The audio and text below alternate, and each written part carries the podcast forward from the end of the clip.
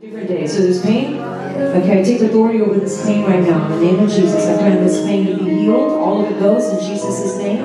The fire of God heal this hand, wrist. Lord God, I thank you for the healing pain leave. Test it. Test it. Tell me when the pain is all gone. Much, much better.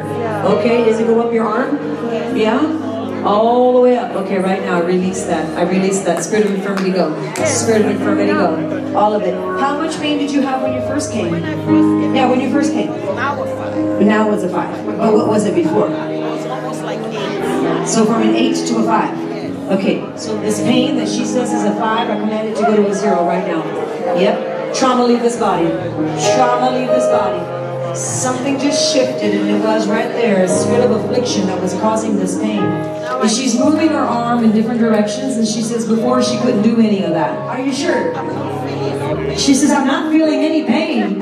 So you're at a zero now. Come stand up. The Lord just healed your hand. Now you have zero pain. Why we still have this, this on? We're taking that thing off.